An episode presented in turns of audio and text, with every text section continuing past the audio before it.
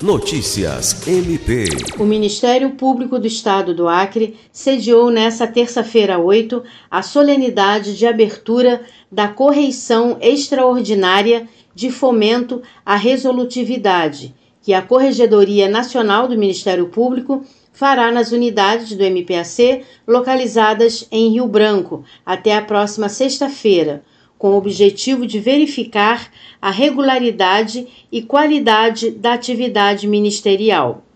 A correição, conduzida pelo Corregedor Nacional do Ministério Público, conselheiro Oswaldo Dalbuquerque, e sua equipe visitará as promotorias de justiça e os órgãos auxiliares que atuam nas áreas da saúde, educação, meio ambiente, infância e juventude, patrimônio público, violência e vitimização policial, igualdade étnico-racial, segurança alimentar, violência de gênero, defesa da mulher, feminicídio, direitos da população LGBTQIA,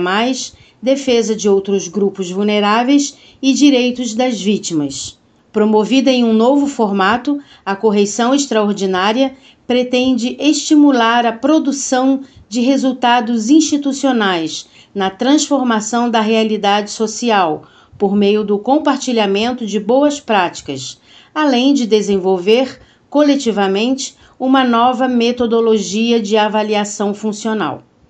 Lucimar Gomes, para a Agência de Notícias do Ministério Público do Estado do Acre.